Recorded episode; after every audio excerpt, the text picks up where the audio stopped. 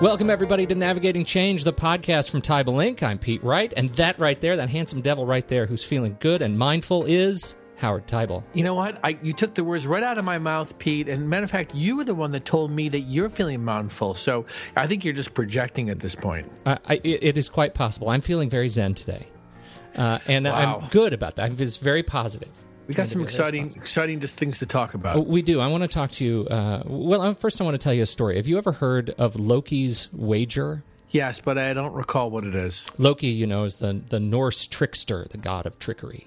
And I'm sure there are people who are listening to this podcast who know a lot Yes. more about Norse uh, Norse uh, mythology than I do. But but as as far as the story goes, as far as I know, Loki uh, had made a wager with the dwarves.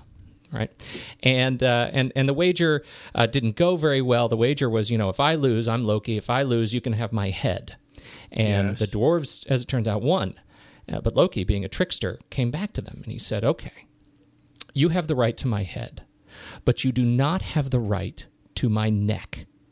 So as soon as you can figure out a way to separate my head without separating any part of my neck, you can have it. They, in fact, could not come to an agreement on where the neck ends and the head begins. As it goes, the two sides argue there are some parts that both could agree with the head, there are some parts that both could agree with the neck, but there is no spot at which they could both agree the head stopped and the neck began.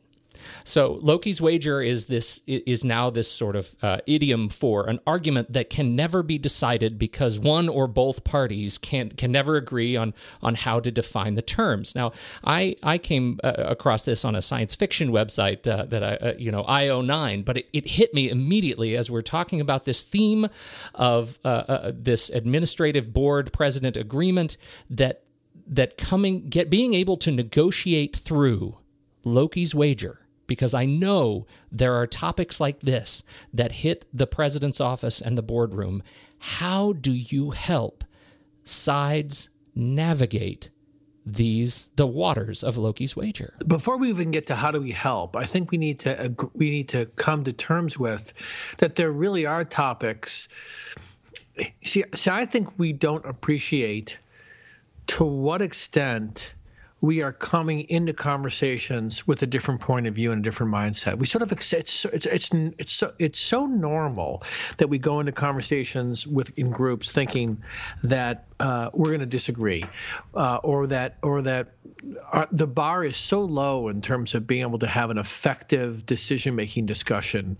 Uh, because we are coming from, and then we act like we're surprised that one side is not on the same page. Now, at the same time, a powerful way of getting to a great conclusion is by getting people who think differently to come together to to solve a problem because the solution of a problem often requires having different perspectives. So if we talk about what is it you know let's just use uh, academic programs for an example. And we come from the point of view of what does it mean to move forward uh, and invest in the academic programs we believe we want to uh, reinforce and make stronger, and then invest in new programs, well, you can't just keep adding and adding and adding. So then, by definition, we all know we have to look at those things that maybe we shouldn't continue with and not just let limp along. So that is a really difficult conversation to have because one mindset is uh, we're going to continue with this program, even though it's losing money year after year, is because it is consistent with the mission of the institution. That's a valid point of view. Another point of view from a trustee, for example, might be this is something that uh, we have actually given money to restricted endowment for years or and and that particular initiative or focus service or program is something that we're committed to seeing continue. So institutions uh, out of respect for alumni uh, the benefit of receiving those kinds of funds uh, continue to invest in those things Well, we you know we've run into this too, where you end up with a with a you know I have a very specific example of a of a faculty member who was given sort of directorship of a program uh, because he received an outside grant. Uh, to start this program, but it was it was restricted to this program for a certain amount of time, and now that time is up, and so the institution has to come to terms with we have some students in this program, but it's not viable uh, in the long run, and yeah. we don't want to pay yeah. for it. How do you have that conversation? So, uh, just as an example, go well, go ahead. I interrupted you. Oh, wow, so. wow, that's really interesting. Yeah, so and then you got presidents who, for the most part, an ideal outcome from a president is that the people around them figure it out and work it out. You know, in some ways, seriously, I mean, a president uh, really has. Uh, may have a very clear idea of a, a vision where they want to go, but ultimately their vision is to continue to be consistent with the mission of the institution, uh, keep it viable, inspire people to give, and ultimately, when these tough decisions come down, where you have uh, financial people saying we can't keep doing this because there's no money for this, and uh, academic people saying, but this is consistent with the mission, we have to do it. The presidents have to decide, and it's again, it's a whole spectrum of how they deal with this, whether or not they want what what battles they want to fight here. So it starts not with the answer, but the willingness to listen to each other. You know, so often we, we don't do this very well in institutions, but we can do this better one on one. You know, sometimes, I mean, think about your spouse telling you a story and how quickly we would, te- you know, and I'd fall into this, uh, want to fix it, want to solve it. Yes. And the truth is, is that even if in the end they say, listen, I'm not looking for you to fix it, I'm just looking, looking for you to listen. Even if there is a need to fix it long term, the thing that we need to get better at is being able to being able and willing to listen to the other person's point of view. And and that that willingness to slow down and to actually be willing to, to do the unthinkable, which is I'm going to put aside my point of view. And when this person is done talking, describing to me why they think this is so important or unimportant, I'm going to paraphrase back for them what they said so that they know that I know I heard them. Hmm. Think about how much mindfulness is required to because, be willing be, to do that. Because the job then is not, or the the I, I should say the the uh, requirement is not for someone to for the president to sit down and say this is the line that separates the head from the neck. It's to to sit down and say you need to be you know more aware and more comfortable of the various uh, you know of the various positions that are going on in this argument and hear them all out yes and and if the president is involved in a decision like this or i mean there needs to be a person of authority who can say let's have the robust conversation and then we are either going to collectively agree this is what we're going to do or like a judge, they're going to say, I've heard everything, and this is what we're going to do, or this is what I think we're going to do. Mm-hmm. And that that is in some ways a simplistic way of thinking about decision making but often the inverse happens which is everybody goes in with the agenda to convince the other that they're right and the others are wrong. When you're speaking, I'm waiting for you to finish so I can make my point. I'm spending most of my time reacting to what you're saying internally and not really getting your point of view. And that kind of mindfulness uh, is brought by some who do it naturally, but it can be learned because it's a behavior that needs to be practiced. It's that simple. Right. Now, it's not simple to do, but it's simple if you're committed to say, we are going to learn how to work together by practicing listening, reflecting that how that we heard what you said, and then recognize a decision is is going to come out of this, but the decision is separate from the dialogue. Oh, yeah. And that's not what usually we mix the dialogue with the decision. I mean, it, it's so bad that, uh, and this is not just higher ed, this is any large institution. It's so bad that uh, leadership are concerned about making an announcement, we're looking at something because we're looking at something is heard as we've decided to do this. We don't have the courage yet to tell you we're going to do it. So we're going to test the waters and then we're going to tell you we already decided. But let's pretend that's the that's the that's the listening out there. It's this it's this lack of trust that what leadership is doing is being candid. When in fact, most of the time, when leadership is saying, we're looking at compensation, for example, you know, we're looking at uh, our retirement plan. We're looking at outsource. We're, we're going to look at outsourcing. We're going to look at what functions Sure, could shared and should be services. outsourced. Shared services. Now, it's a, it's a catch 22 because if you don't flag it early, people feel like you've sprung it on them. But if you flag it too early and don't set the right expectations, then what you've done is you get people's feelers up and they think you're just hiding from them mm-hmm. The truth of what you already know you're going to do. and and we end up living in a space of just constant sort of stress and anxiety and that that stress and anxiety is usually represented by uh, a feeling that we are missing something that once was uh, that about our, our you know our lives, our work, our our institution, or we're anxious about something yet to be uh, that we don't know what the future is going to look like. So we're either longing for something we'll never get back to, or we're panicked about what's going to happen that we don't know. And I think one of the stories that you've you know reflected in your work, and I think I may have refined it to the point of not meaning the same thing that you intended, but I'm going to share it here, which is this idea of looking at at someone who has a specific issue and and boiling it down to what is truth and what is fact? What do you really know about the situation that you're experiencing right now? And what are you simply uh, reacting to emotionally uh, that does not necessarily represent the facts that we do know?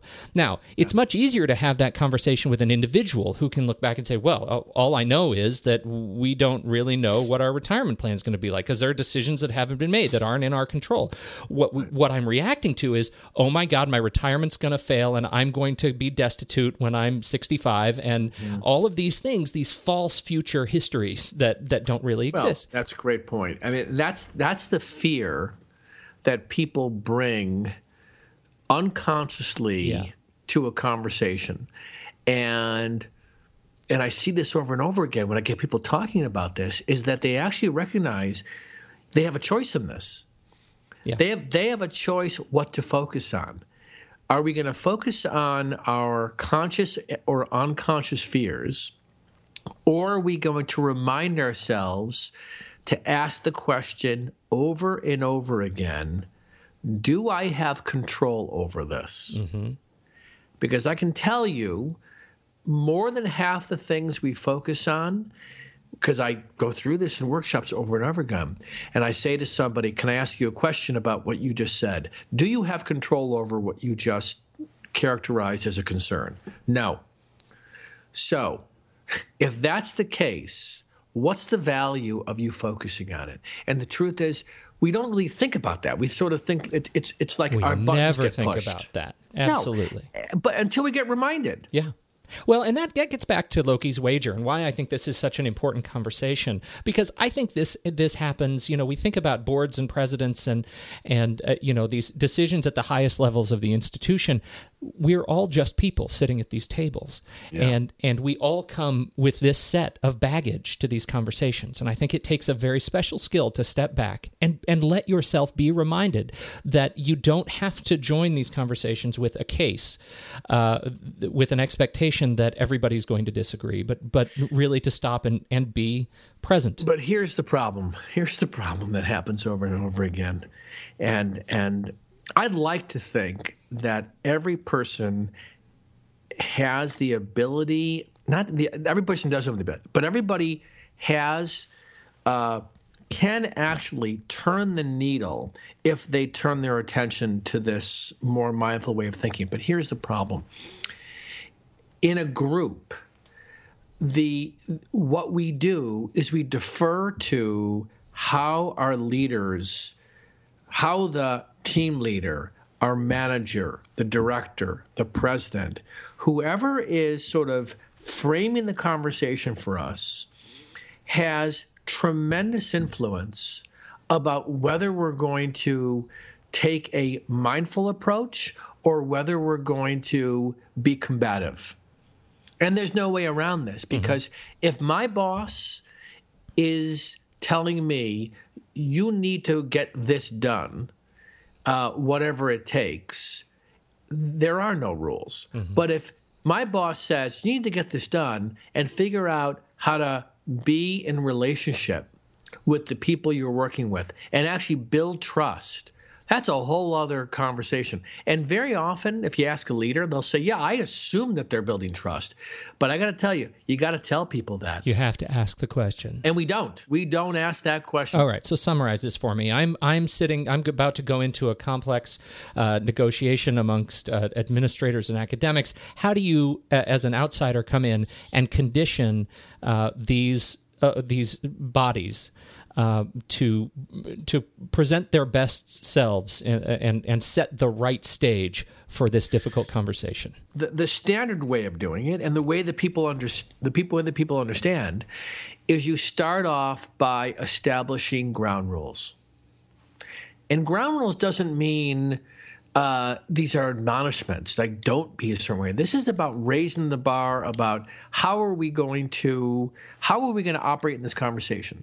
So for example one of the first ground rules that i would put up in front of people is to listen deeply. That means be willing to put aside what you're about to say. Because i'll say to the group what are you doing when somebody else is speaking and and nine times out of ten people are saying waiting for them to stop so i can make my point. Oh, waiting oh, for sure. the for the now think about that for a second. It doesn't even matter what you're saying then. I don't yeah. even care what you're saying. Right. Right? You you are in my way. Yeah we're not even playing tennis anymore. We're just hitting right. the ball against a wall. Hitting the ball against a wall.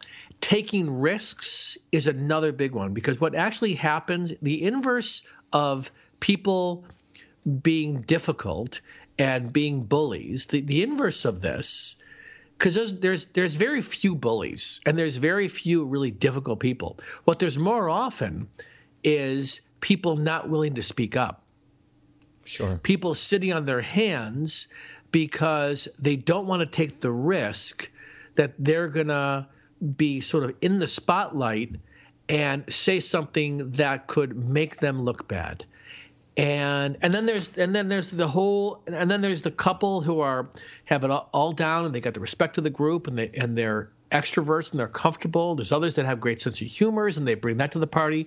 So so much of this sort of lives in that realm that is coined emotional intelligence. Mm-hmm. When you start a conversation, I don't care if it's with the you know. So when I'm leading when I'm leading an event with uh, trustees and and uh, faculty and with uh, administrators, I will start by introducing the idea of ground rules in a couple, and then I will stop and I will say, these are just some of my ideas. What are some ground rules that you guys think will make a difference here mm-hmm. so that so that this is a productive, robust, healthy conversation? Because the truth is what I have to say is really unimportant. Mm-hmm. It's what they have to say that's important.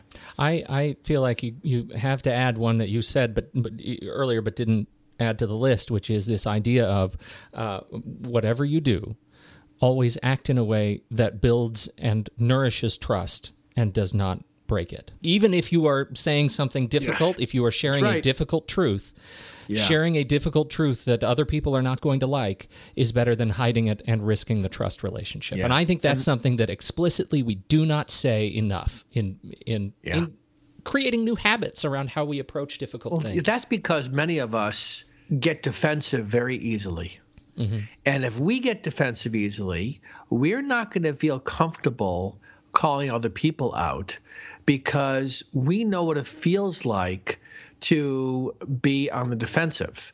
And some of this is your own self-esteem being willing to say, you know what? I am I am listening to your complaint is not a complaint about me, but a complaint about the idea. Right. Right. That's the difference. Uh, conflict, healthy conflict, is about having conflicts around ideas versus conflicts around personality. Right. Right. This is good, Howard. You taught me something here. What'd you learn?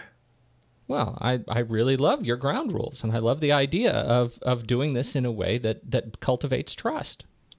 Yeah, yeah. And and what's interesting about trust is I think we don't understand trust. I think we think, like you said before, in some ways, trust means that we're all getting along or that it's all. No, trust is actually the willingness to say difficult things and to not personalize that. And Right. that is so hard. That's that's why that's why we we have a hard time uh, making group decisions is because we don't know how to sort of step back and and and we go into conversations without establishing these ground rules. So mm-hmm. if anything, if there's anything you can do if you're leading your next event, is start off by saying. What are some ground rules that we think will make this an exceptional experience? And then be quiet. Count to 10 and then when nobody answers, because they won't, call on somebody because they will have something to say. And uh, I'd like to announce we are going to be releasing the Teibel Inc. set of motivational posters, including kitten hanging from a branch that says What is that one? That's a scary one. What do you mean kitten hanging from a branch? It says uh, it's it's something about trust. I, I trust you to catch me. Something you know. Oh, we, We've got these motivational things that I love those Don't, don't you remember? motivational Don't you remember? Hang in there. You know that was the one that nothing. yes. The Teibel motivational The Teibel motivational posts. These are like you you know from the scholastic thing. If you have young kids, you know these. These are still floating around. Yeah. Hang in so, there, Howard. So what do we call this podcast now that we? Because that's what we do. We're gonna get a little inside baseball here. What is uh what is this podcast about? It's Loki's wager: building trust through difficult conversations. See, okay, good. Thank you for for ending by saying that. So now people know what we talked about. There you you brought go. a full circle. Thanks for being challenged on this one, Howard. I am always challenged when I'm with you, You hit Uh, it in a out positive way. hit it- See, don't get defensive. And there you go. You Do not it, get defensive You hit it me. out of the park, and you slammed me just a little bit. Thanks, everybody, for listening. If you want to learn more about the show, head over to TeibelInc.com. You can subscribe to the podcast for free in iTunes or your podcatcher of choice. Uh, and uh, find us on Twitter at Howard Teibel or at Pete Wright. We'd love to hear from you. And uh, until next week, on behalf of Howard Teibel, I'm Pete Wright. We'll catch you on Navigating Change, the podcast from Teibel Inc.